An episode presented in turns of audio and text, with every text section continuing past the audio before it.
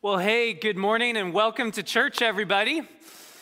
Uh, if you're new here, my name's Chad and I'm one of the pastors here. And this is the point in service where I always say if you have a Bible, grab it.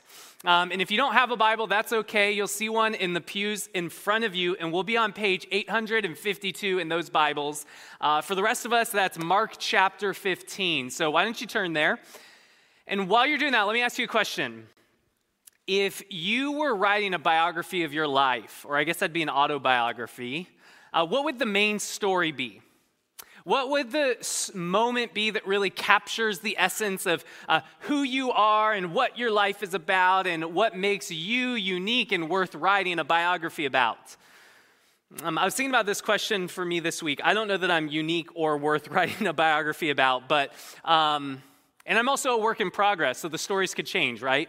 Um, but I was thinking about it this week, and for me, right now, it might be the story of when I first asked Karen out on a date. Um, some of you are like, oh, no, it's not a cute story. She said no. uh, some of you are like, that explains some things. Um, if, if, you were to ask Karen, she would tell you the reason she said no is because I basically asked her to marry me, and she hardly knew me. Um, that's not how I recall it. And since I have the mic right now, here's how I recall it. Um, what I recall is um, seeing this beautiful woman at church who uh, loved Jesus and was very type A, like maybe more so than me. And I was starting to pick up through some interactions that she might be strong enough uh, to stand up to my nonsense. And so I was really excited. So um, I came and I asked her out, and I guess I came on a little strong. I, I, I don't know. I don't re- intend being strong, but, but that's me. And um, here's what I'd say I got the last laugh on that one, though, right? so she said no. Less than six months later, we're, at, we're married. If you have questions about that, if you want to strategize, I don't know that I've got a strategy for you, but I'll share the story. Persistence sometimes beats resistance if God's at work. So, um, that said, oh gosh, that could be horrible advice if you just apply that super broadly. Um, uh, see a pastor, see a friend. Make sure you're doing that in a godly way. Anyway, uh, um, today we've come to Jesus' story. Um, the story that kind of captures Jesus' life, and uh, it's the story of Jesus' crucifixion. Um, now, for you, that might not be the favorite story you think of when you think of Jesus, um, but we're in Mark's gospel, and this is his entire biography of Jesus' life has been leading to this moment. He's been dropping us breadcrumbs, preparing this from page one onward, that this is the moment that the whole book is leading up to. And it's not just Mark, it's uh, really, if you look throughout the New Testament, you'll see uh, Paul, a man who uh, followed Jesus and planted churches all over the Roman Empire uh, and wrote most of the New Testament, what he will say when he describes his great ministry secret is he says, I decided to know nothing but Christ and Him crucified. Um, for Paul and Mark and the authors of the New Testament, the crucifixion story of Jesus is the story um, that more than any other captures who he is and what makes him unique and what makes him worth writing a biography about. Like, this is the essence of it Jesus and his cross. And my hope is that um, by the end of this message today, you will not only understand why they thought this was the main story, um, but that you might, like Mark and Paul and so many others before us, experience afresh. Um, the beauty of this story that they would put it at the center of their life and thinking and biography of Jesus. Are you ready? All right. Mark chapter 13. I'm going to read the, or excuse me, uh, 15, and I'm going to read the, the whole story. Here we go. Mark 15, starting in verse 1, says this As soon as it was morning, the chief priests held a consultation with the elders and the scribes and the whole council, and they bound Jesus and led him away and delivered him over to Pilate. And Pilate asked him, Are you the king of the Jews? And he answered him, You have said so. And the chief priests accused him of many things. And Pilate asked him again, Have you no answer to make? See how many charges they bring against you. But Jesus made no further answer, so that Pilate was amazed. Now, at the feast, he used to release for them one prisoner for whom they had asked. And among the rebels in prison who had been committed murder in the insurrection, there was a man called Barabbas. And the crowd came up and began asking Pilate to do as he usually did for them. And he answered them, saying, Do you want me to release for you the king of the Jews? For he perceived that it was out of envy that the chief priests had delivered him up. But the chief priest stirred up the crowd to have him release for them Barabbas instead. And Pilate again said to them, Then what shall I do with the man that you call the king of the Jews? And they cried out again, Crucify him. And Pilate said to them, Why? What evil has he done? But they shouted all the more, Crucify him. So Pilate, wishing to satisfy the crowd, released for them Barabbas, and having scourged Jesus, he delivered him to be crucified. And the soldiers led him away inside the palace, that is the governor's headquarters. And they called together the whole battalion, and they clothed them in a purple cloak and twisted together a crown of thorns, and they put it on him. And they began to salute him Hail, the King of the Jews! And they were striking his head with a reed and spitting on him and kneeling down in homage to him. And when they had mocked him, they stripped him of the purple cloak and put his own clothes on him. And they led him out to crucify him. And they compelled a passerby, Simon of Cyrene, who was coming in from the country, the father of Alexander and Rufus, to carry his cross. And they brought him to the place called Golgotha, which means the place of the skull. And they offered him wine mixed with myrrh, but he did not take it. And they crucified him and divided his garments among them, casting lots for them to decide what each should take. And it was the third hour when they crucified him. And the inscription of the charge against him read, The King of the Jews. And with him they crucified two robbers, one on his right and one on his left. And those who passed by derided him, wagging their heads and saying, Ah, you who would destroy the temple and rebuild it in three days, save yourself. Come down from the cross. So also the chief priests with the scribes mocked him to one another, saying, He saved others, he cannot save himself. Let the Christ, the King of Israel, come down now from the cross that we might see him and believe. Those who were crucified with him also reviled him. And when it, the sixth hour had come, there was darkness over the whole land until the ninth hour. And at the ninth hour, Jesus cried out in a loud voice, Eloi, Eloi, lema sabachthani, which means, My God, my God, why have you forsaken me? And some of the bystanders hearing it said, Behold, he is calling Elijah. And someone ran and filled a sponge with sour wine and put it on a reed and gave it to him to drink, saying, Wait, let us see whether Elijah will come to take him down. And Jesus uttered a loud cry and breathed his last. And the curtain of the temple was torn in two from the top to the bottom. And when the centurion who stood facing him saw that in this way he breathed his last, he said, Truly, this man was the Son of God. I, I don't normally read our entire text at one time like that, but um, I've seen about this week. There's so many things that can be said about this story. And so I, I just want to give the Holy Spirit some space to let those words sit with us and ask that He would help us to hear this story right where we need it this morning. Um, Father, I feel insufficient uh, to preach this message. There's so much in the crucifixion of your Son. And so I ask that you would send your Holy Spirit to um, uh, speak through me and, and to give ears to us to hear, that we might hear the main thing that you brought us here to hear this morning. Would you help us to see um, beauty in your crucified Son? Would you help us to see more of your heart for us? In his beautiful name I ask. Amen. All right, we're going to look at this story in three parts this morning. We're going to talk about um, a tragic exchange. We're going to talk about the humiliation of the cross, and then we'll talk about the power of the cross. Let's, let's start with the tragic exchange. Um, after taking Jesus to Pilate, um, or excuse me, after the, the trial we looked at last week, you remember that? Kind of a sham of a trial, total misjustice, totally illegal. After that whole awesome ordeal, uh, the religious leaders take Jesus to Pilate. Now, Pilate was the uh, Roman governor in the city of Jerusalem. And the reason they took Jesus to Pilate is because the religious leaders had certain power to um, provide certain sanctions. They could say Jesus couldn't enter the temple again, um, but they didn't have the power um, to kill anybody. At this point in history, uh, the people of Israel uh, were conquered, uh, and so the Holy Land was under the control of an up and coming nation you might have heard of, uh, the nation Rome.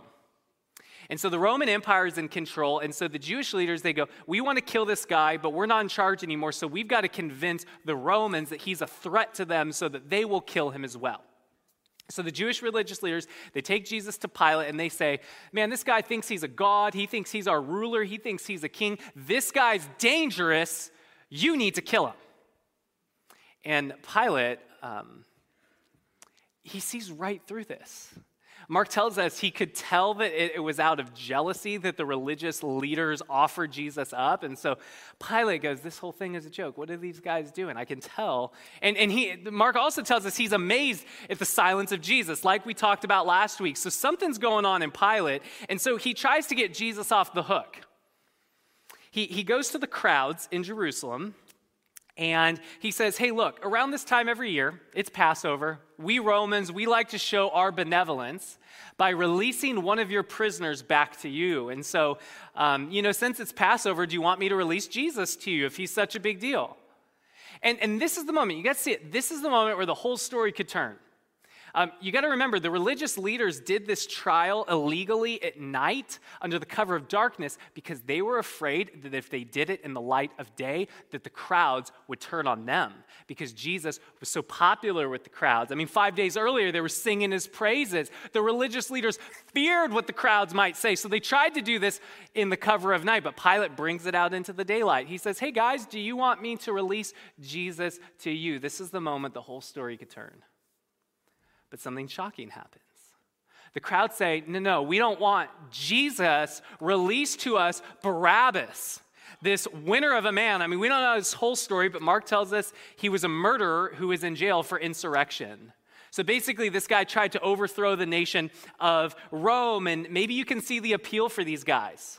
Um, I know it's been a while since we were actually in the Palm Sunday story back in January, but maybe you'll remember um, the people in Jerusalem were looking for a military Messiah. They defined salvation in terms of coming in and killing the Romans and giving the Holy Land back to the people of Israel. And so maybe you can understand where these guys are coming from because over the last five days, Jesus came in, they proclaimed him Messiah, King, save us. But then over the last five days, he did anything but go after the Romans. In fact, he went after the religious place. He went to the temple and he flipped over tables and he says, Your religious practice is full of injustice and needs to change. I ain't so concerned about the Romans as I am my own people. What is wrong? This has to change. And so the crowds, I mean, just trying to get into their skin a little bit here, it seems like they're saying, um, you know what? Barabbas might be a messed up dude that killed a bunch of people, but at least he's willing to kill for the sake of getting Rome out of here. And so they say, We don't want this Jesus and his talk of justice and sin and repentance. We want the Romans out. So don't give us Jesus, give us Barabbas instead. And so, just like that, the crowds that were singing his praises five days earlier join in with Jesus' enemies. They exchanged the Messiah for a murderer. Now, just reading the room right now, um, I know it's so easy to go, if only I were there. I mean, I wouldn't exchange the Messiah for a murderer. Um, but here, here's what I would say to you um, yes, you would. Yes, you would have. And so would I, because we're still making this tragic exchange today. Um, here's what I mean by this um, Karen's out of town right now. And so I wouldn't say that I've been bored. I would say that I've had some more time for deeper reflection. And as I've been doing that, um, here's what I'm realizing. I, I just want to have some real talk with you. Um, I've been realizing um, that I've been making our marriage all about me lately and my desires and my wants and my needs and my expectations of what I need when I get home at the end of the day is not chaos after chaos. I need peace and quiet and calm. And so it's just been all, a lot about this guy here, me, myself, and I, the wrong trinity, if you will. Um, and I think it's led me to make impossible demands of Karen. And I, I, think, frankly, as I'm just reflecting and the Holy Spirit's helping me see my heart, it's like, I don't think I've been a lot of fun to be around lately. Um, And so that's why I'm not too judgy about these crowds, because what, what I've done is exchange Jesus and everything he taught marriage is supposed to be. You know, this dynamic relationship where we can learn more of his heart through self sacrificial love that's focused on another person. I've traded Jesus and all of that for an Americanized vision of marriage that says, nah, marriage is about making you happy. It's all about you. You're special, you, yourself, and I. And so, what I've done is I've traded Jesus and his vision for marriage for a very Americanized vision that really fits with me and my flesh. I've traded one for the other. And I'm telling you, I don't think I've been a lot of fun to be around. And I think I'm normally pretty fun to be around. And so, this is why I'm not so judgy with this crowd, because you think I haven't preached on marriage before? Some of you are like, we've heard you preach on it. That's inconsistent. This is real talk, folks. This is why I'm not too judgy with this crowd. And this is why I say I don't think you should be either. If you're now judgy with the crowd and with me, I would just say, I dare you to ask a friend in your life that knows Jesus, hey, am I at all exchanging Jesus and what he represents for something else? You might be surprised at the answer. See, we all do this, and, and this is why the world's so messed up. I said earlier um, that I think that it's made me make impossible demands of Karen and be not fun to be around because think about it. Jesus is our creator. So when we exchange Jesus and his way of doing things for our way or the way of the world or the way of some other human that we think is wiser than Jesus, what we are doing is we are not only joining in with Jesus' enemies that set ourselves up against Jesus and his kingdom, we are becoming the enemies of flourishing. Because he's the creator, he knows how life is made to work best. And so when we trade that out, we are saying we're enemies of flourishing. And that's why when we make this tragic exchange in our lives, it has deadly consequences, just like it did in this story. And I'm telling you, if you think you're different from the crowd, I dare you to ask the Lord, Am I doing this in my life? And ask a trusted friend. Um, I think until you can see yourself in this crowd, this story will have very little power for you. But for those who can humbly confess, yeah, I'd be crying out with the scoffers, there's good news for us here is good news for us in this story. But like I said, th- this has deadly consequences. They cry out for Jesus' crucifixion. And um, so Pilate's now in a tricky position. Um, he can tell Jesus is innocent, but now he could tell if I let Jesus off, I'm going to have a riot on my hands. And the last governor in Jerusalem actually got kicked out and maybe killed for having a riot because Caesar doesn't like disorder in his empire. And so Pilate's in a tricky position. I, I can let Jesus off, but then I'm going to have a riot on my hands, and I, and I can't do that. And so Pilate, in a moment of cowardice, chooses what is convenient for him at the sake of justice. He condemns a man that he knows is innocent to death. He gives the crowds what they want. He says, Fine, fine. If you want him dead, dead Jesus, you'll get. I want peace. If me killing Jesus will give you peace, we're going to kill him. And, and it's not just any form of death, it's death by crucifixion. So we've talked about the tragic exchange and the deadly effects of it. Let's now talk about the humiliation of crucifixion. Um, this is, I think, kind of hard for us to understand because we live 2,000 years after this moment. We live 2,000 years after the crucifixion of Jesus, where the cross, because of Jesus' crucifixion, has taken on a new meaning and really reshaped our world. Um, so, you know, the whole idea of the, the underdog dying for the sake of the people, that was never a popular idea in the world until Jesus did it. Back then, the cross had a very different meaning. The cross, it was, it was one of the Romans' favorite means of execution. Um, and they, they loved it because it was so brutal. And I want to help you feel this a little bit so you can understand the story. Um, the Romans, they, they ruled over a massive empire that, that stretched from what we now know as Europe to East Asia to North Africa. So this is a massive empire. And the question was how do you keep an empire this large under control? Because no one else in history had been able to do this. So anytime the empire got too big, it would split, it would fracture. And so the Romans came up with a solution crucifixion.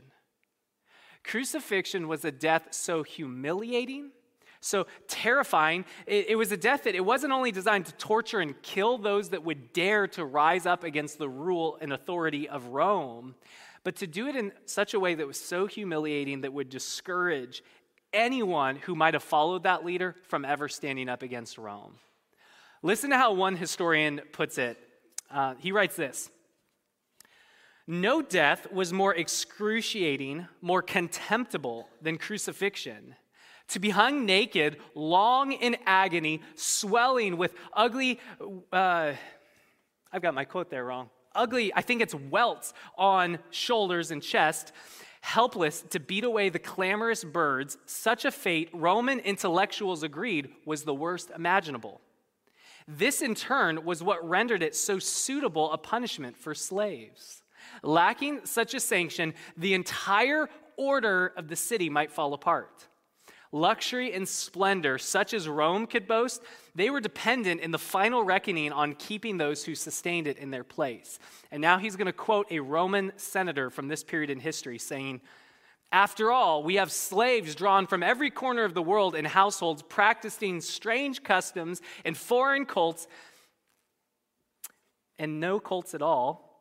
And it is only by means of terror that we can help to coerce such scum. See, this is what the Romans were going for when they crucified Jesus. They wanted not only to kill Jesus, but to terrify anyone that would dare follow in his wake. They wanted not only to take Jesus off the map, but to so show the foolishness and the weakness of Jesus that no one would dare to, I don't know, make a religion out of it. And the Romans were efficient at doing this. They were skilled at doing this. They had done this with countless people before this. And so they knew what they were doing. This is why when they put the, the sign over Jesus' head that says, King of the Jews, they're, they're mocking him.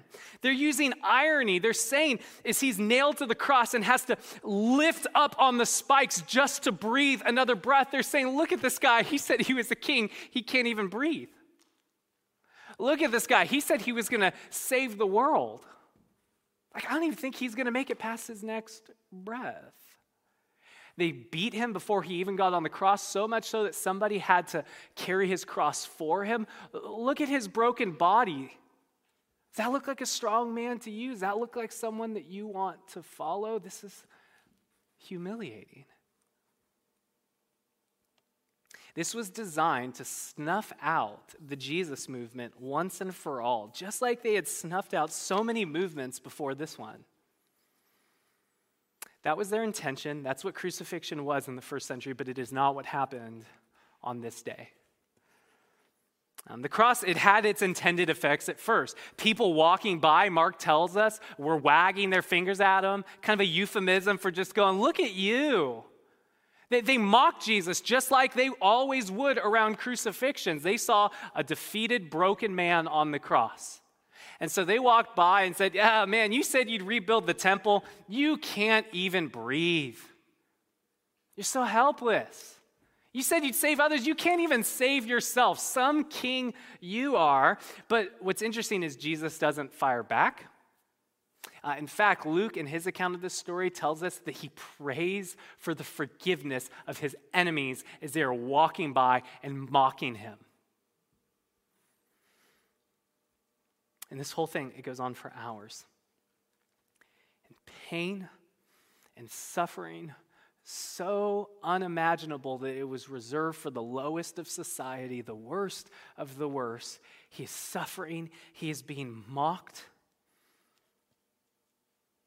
And after the hours passed, he breathes his last and he dies a humiliating death hanging on a tree that he created.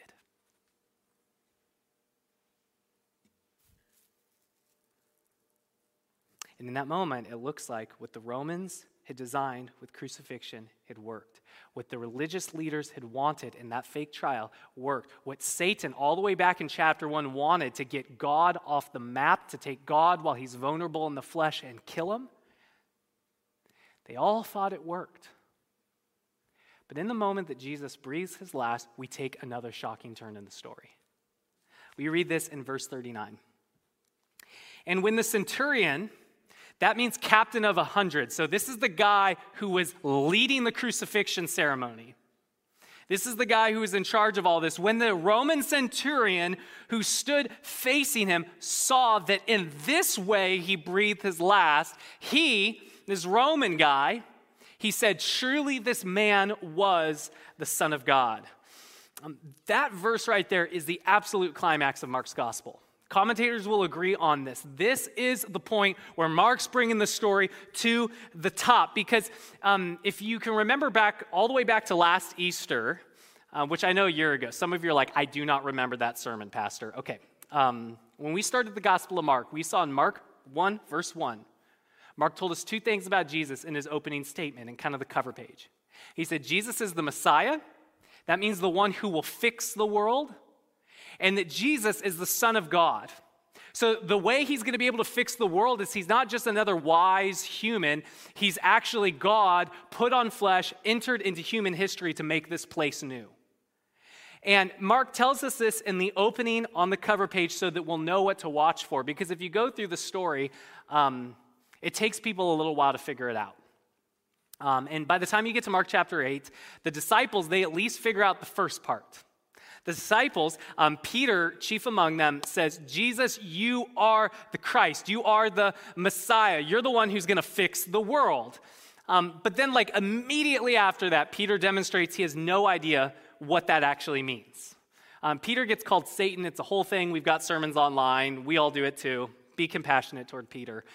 But from the moment they say, Jesus, you're the Messiah, it becomes very clear through story after story after story that these guys are spiritually blind to what Jesus is really going to do to save the world. They don't really have a holistic vision of salvation, they have a flawed vision of salvation.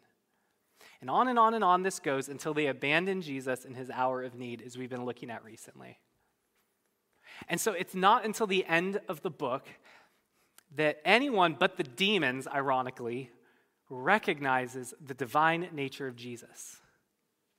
It is at the end of the story, or almost the end, where this Roman centurion, which I want you to appreciate that, the Romans were the bad guys. So think the political party you don't like, it was one of those. All right? If I were to tell you that someone in that party really just had a revelation about who Jesus really is, well, this far out, we'd be like, that's kind of heresy. Jesus already walked the earth. You don't get to reinvent Jesus. But put yourself in their shoes. The bad guy realized who Jesus was and always proclaimed to be before we figured it out. Like, how did this happen? Can you feel the weight of that a little bit? Like, what in the world? How did this Roman dummy figure out what our God in the flesh looks like? And, and that's Mark's point. That's why it's the climax of his gospel.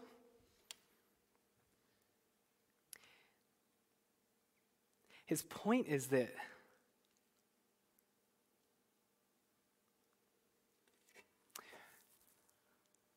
anyone, anyone, even a Roman soldier, when they look at Jesus' death on the cross, will see him as he truly is and fall down and worship anyone, no matter their background, no matter how unlikely. If you were in the first century talking about someone that was an unlikely convert, it'd be a Roman soldier who was um, participating in killing Christians at this time.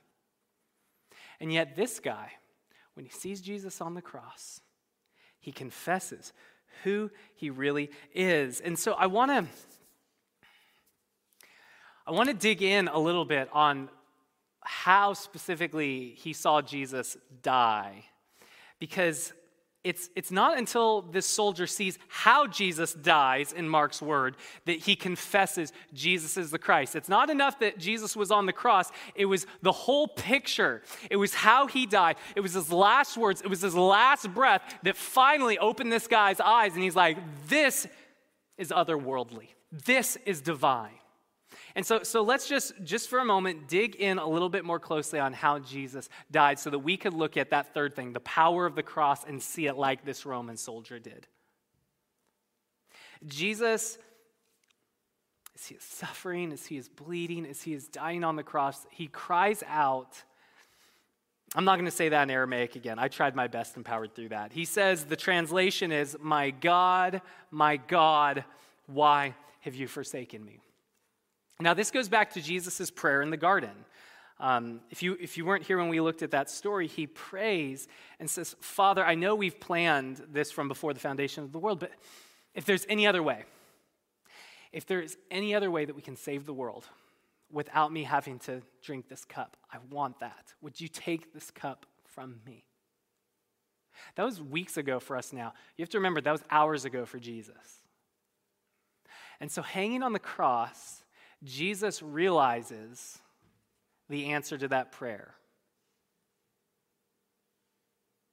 And, and maybe he kind of sensed it when the trial was going south, like, okay. But for sure, as he's dying on the cross, he realizes the answer to that prayer is that no, there's no other way for the world to be saved. This cup will not pass from him. And so in this moment, he's not only humiliated for all of the world to see, in this moment, the righteous and the just wrath of God for all of the sin of the world, it comes rushing down onto the shoulders of his son. And he cries out in agony because for the first time, not even in history, since even before time began, for the first time ever, the Son experienced something other than divine love from the Father. For the first time ever, I mean, you gotta, you gotta realize that from before the foundations of the world, God is this community of love, of Father, Son, and Spirit of self giving love and yet, on the cross, God the Son in the flesh takes on the wrath of God for the sin against of the world. And we've talked about this through this series, but it bears repeating that what happened on the cross is that Jesus bore the wrath that you and I deserve for all the ways that we have done that tragic exchange earlier, for all the ways that we have exchanged um, the glory of our Creator for created things, for all the ways we have said, I know that you said that, God, but I'm going to do this. And as a result, we have brought evil and injustice into this world. On the cross, Jesus bears the wrath for that. And 2 Corinthians 5.21 tells us why. And um, this is written by a follower of Jesus named Paul that I mentioned earlier. Uh, he really, uh, I think, internalized the truth of this story. Listen to what he says in 2 Corinthians 5.21. He says, um, God made him who had no sin, that's Jesus, to become sin for us so that in him we might become the righteousness of God. In other words, God's answer to our tragic exchange that's so broken and messed up his good world is to make an even greater exchange, to trade our sin for the righteousness of his son so that through having our sins forgiven, through having wrath removed from us, that we might become a new kind of people, that we might be recreated in the image of his son, who is righteousness, so right and true that after drinking the full cup of God's wrath, he'll walk out of the tomb three days later victorious over Satan's sin and death, because not even death can defeat his righteousness. This is what Jesus is doing on the cross. He is not losing like it appears, he is winning. He is establishing his kingdom of love and justice and forgiveness and grace. And, and see, without the cross, you can have a kingdom of love or justice. Without the cross, you can have a kingdom of uh, forgiveness or a world that is free of brokenness and evil, but you cannot have both at the same time. Because our world, it's filled with broken sinners like you and me. And so, how's Jesus going to deliver on this promise of a kingdom that'll wash over this world and be good news to the lowest and the dirty and the broken and the marginalized in society? How's he going to deliver on that promise he made in Mark chapter 1? Through the cross. Through becoming sin for us so that he could trade us his righteousness. And, and that's the power of the cross. That by going into the depth of human darkness, Jesus conquers evil at its source so that he can say to you and to me, just like he did to Peter back in Mark chapter 1, follow me and I'll make you a new kind of human. I'll make you into a new kind of person that lives for justice and love and freedom and flourishing, and not the kind of person who steals flourishing who leads to injustice and evil and sin through your own idolatry. I, I know what you are. I love you anyway. I've taken that onto myself. And so follow me, and I'll make you into a new kind of person. That sin that's in your life that you're struggling with, you don't worry about that. I've already taken care of that on the cross. You are forgiven, you are free, and you belong to a new kingdom. You are no longer a part of the kingdom of darkness. I've purchased you for the kingdom of light. And look, I don't know how much of that the Roman soldier understood in that moment.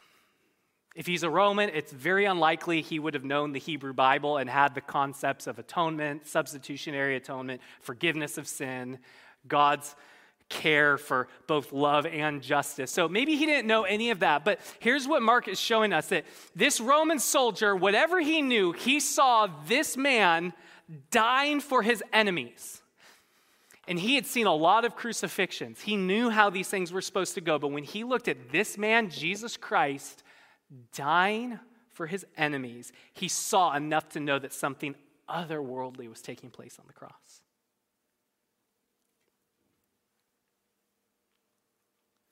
And again, this comes at the climax of Mark's gospel, so he can say, if this guy saw it, you can see it too. If you look to the cross, then even Jesus' enemies will see who he really is and fall down and worship. Because it's in the cross that we see most clearly who Jesus is a God that brings about his kingdom through dying for his enemies. And, and that's the real power of the cross. And um, I'm going to make a bold statement, but I promise you it's true. Every problem in your life is a result of not seeing Jesus clearly. Every problem in your life, it is a result of not seeing Jesus clearly. And for the record, just to continue the real talk, every problem in my life is a result of me not seeing Jesus clearly. Look, look we, we are not so unlike the crowd who rejected Jesus and asked for Barabbas or let's just call it what it is. We are not so like, unlike the crowd that rejects the Messiah and asks for a murderer because they, they misunderstood the kingdom of God and what salvation and what life is really supposed to be. We're not so unlike this crowd. And look, so, so there's a lot of places you can go to see Jesus more clearly. And, and that's really what we've been trying to do with this whole series that story after story after story, that we might better get to know what Jesus is really like. That as Jesus feeds the 5,000, we could go, man, I don't even need to pack a lunch today. It's all going to be good. That as Jesus heals people that other people wouldn't even touch, we can go, wow, what compassion, what grace. As Jesus forgives sin, we could go, I don't have to pretend anymore. I, I could bring my real self to God because He knows me as I am and will love me. Anyway, we've been trying to do this with this whole series that the more and more we see Jesus, it would touch the problems and the pains of our life. But, but I'll tell you this we are now in the climax of the story.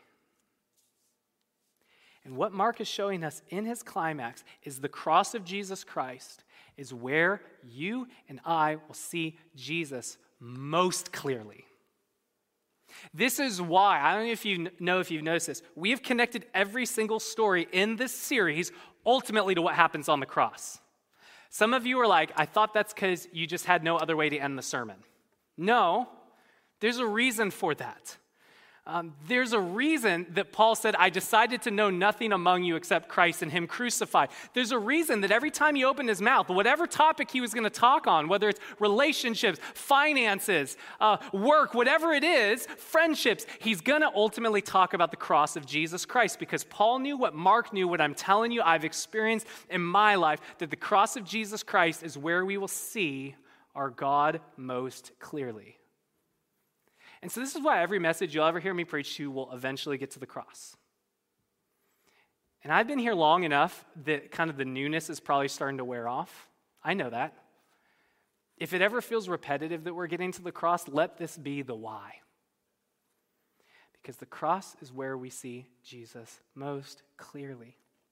And I'm telling you, when you look to the cross like this Roman soldier did, it has the power to change your life. That's why I want to tell you about the cross of Jesus every week.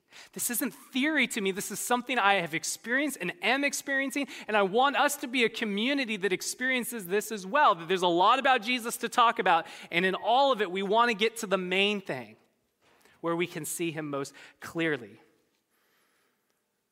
And, and I want to try to be practical. I also want to land the plane. So let me just say this. Um, when you look to the cross like this Roman soldier did, it has the power to change your life. And, and I mean that holistically. Just touch on the big categories right now. It has the power to change the shame that you feel. The longer and longer I do this, the more and more I realize that most people are walking around with this hidden sense of this thing that I've done, this thing that was said about me, this thing that was done to me. And most of our lives are a reaction out of this thing that we don't like about us and what the cross does to that shame. When we see Jesus Christ up there, in the most shameful of moments imaginable, we could go, My God knows what it feels like to feel humiliated and unlovable. And yet, my God isn't unlovable. In fact, He loved me so much that He went through that voluntarily for me, and His word over me is daughter, son, you are clean. It's not like he doesn't know shame. He's been to the worst of the worst. And the declaration of Jesus from the cross is it is finished. I've taken your shame from you, so you don't need to carry that anymore. When we see Jesus on the cross, it touches our areas of shame. It also touches our areas of struggle. Like for some of you, you're like, I, I don't know why God hasn't answered this prayer yet. Or I don't know why God would ask this of me that He's very clearly asked of me. It does not seem good. It does not seem life giving. I don't get it. I'm struggling. I want to follow Jesus, but I'm having a hard time. And what I would simply say to that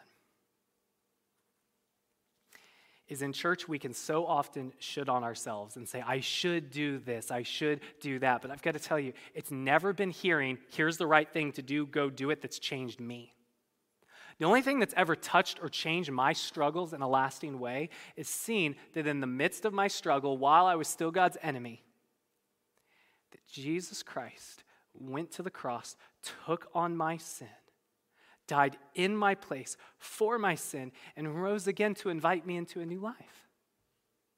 I'll tell you, as, I'm, as, I'm, as the Holy Spirit's like revealing my selfishness to me, um, what can, frees me to say that to you and what um, compels me to be eager to pick Karen up from the airport is not knowing, here's how I should be a better husband. It's seeing how Jesus has loved me. Like that makes me want to do something new, even if it feels hard, even if it feels impossible. Like Jesus is a God who went through what looks like death to bring us life. So do you think he might be worth trusting if the things he's asking of you feel like death? Do you really think that he's holding out on you? If he is willing to give up his life in this way for you, what do you think he's going to ever hold out on you? So I think it's got to touch our struggles and empower us to live new lives. And, and, and then the third thing I'll say is because I'm Baptist, I've got to get a third one in there, is um, I think it touches on our pain. Um, I was thinking a lot about this this week. What do you think Jesus felt on the cross? I mean, I didn't even go into the physical details of the scourging, of the physical agony he's in. And then there's the emotional agony of while he is dying for the sins of the world, being called weak and dumb. Jesus knew pain. He is not unacquainted with being sinned against, hurt. And so I, I, don't know your story, but Again, the longer I've been doing this, I know a lot of you walk in here this morning and you have pain. There are people in your life that have said unforgivable things to you that are not true and not fair. There are difficult circumstances in your life because we live in a broken world, things that have happened to you that just are not fair. And when you are lied about, when you are called names, when you are just trying to love other people, like Jesus here, the most natural thing, I think, is to either run or to fight back and to get revenge, like the disciples, exemplifying both. And what we see in Jesus here is another way to react.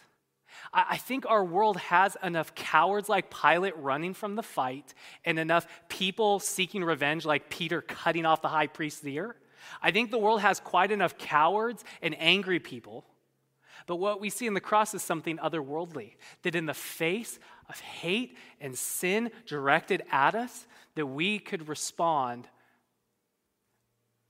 by sacrificing for our enemies right now. But I would say, I wonder if the Holy Spirit maybe wants to help you see Jesus in your pain this morning, that He knows your pain, and that He's bought your entrance into a kingdom where the, the only response to pain is not just to fight back and get snarky and to get mean or to run, but there is a strength in our pain that as we see what Jesus did for us in the midst of his pain, it can begin to compel us into a new and life giving response.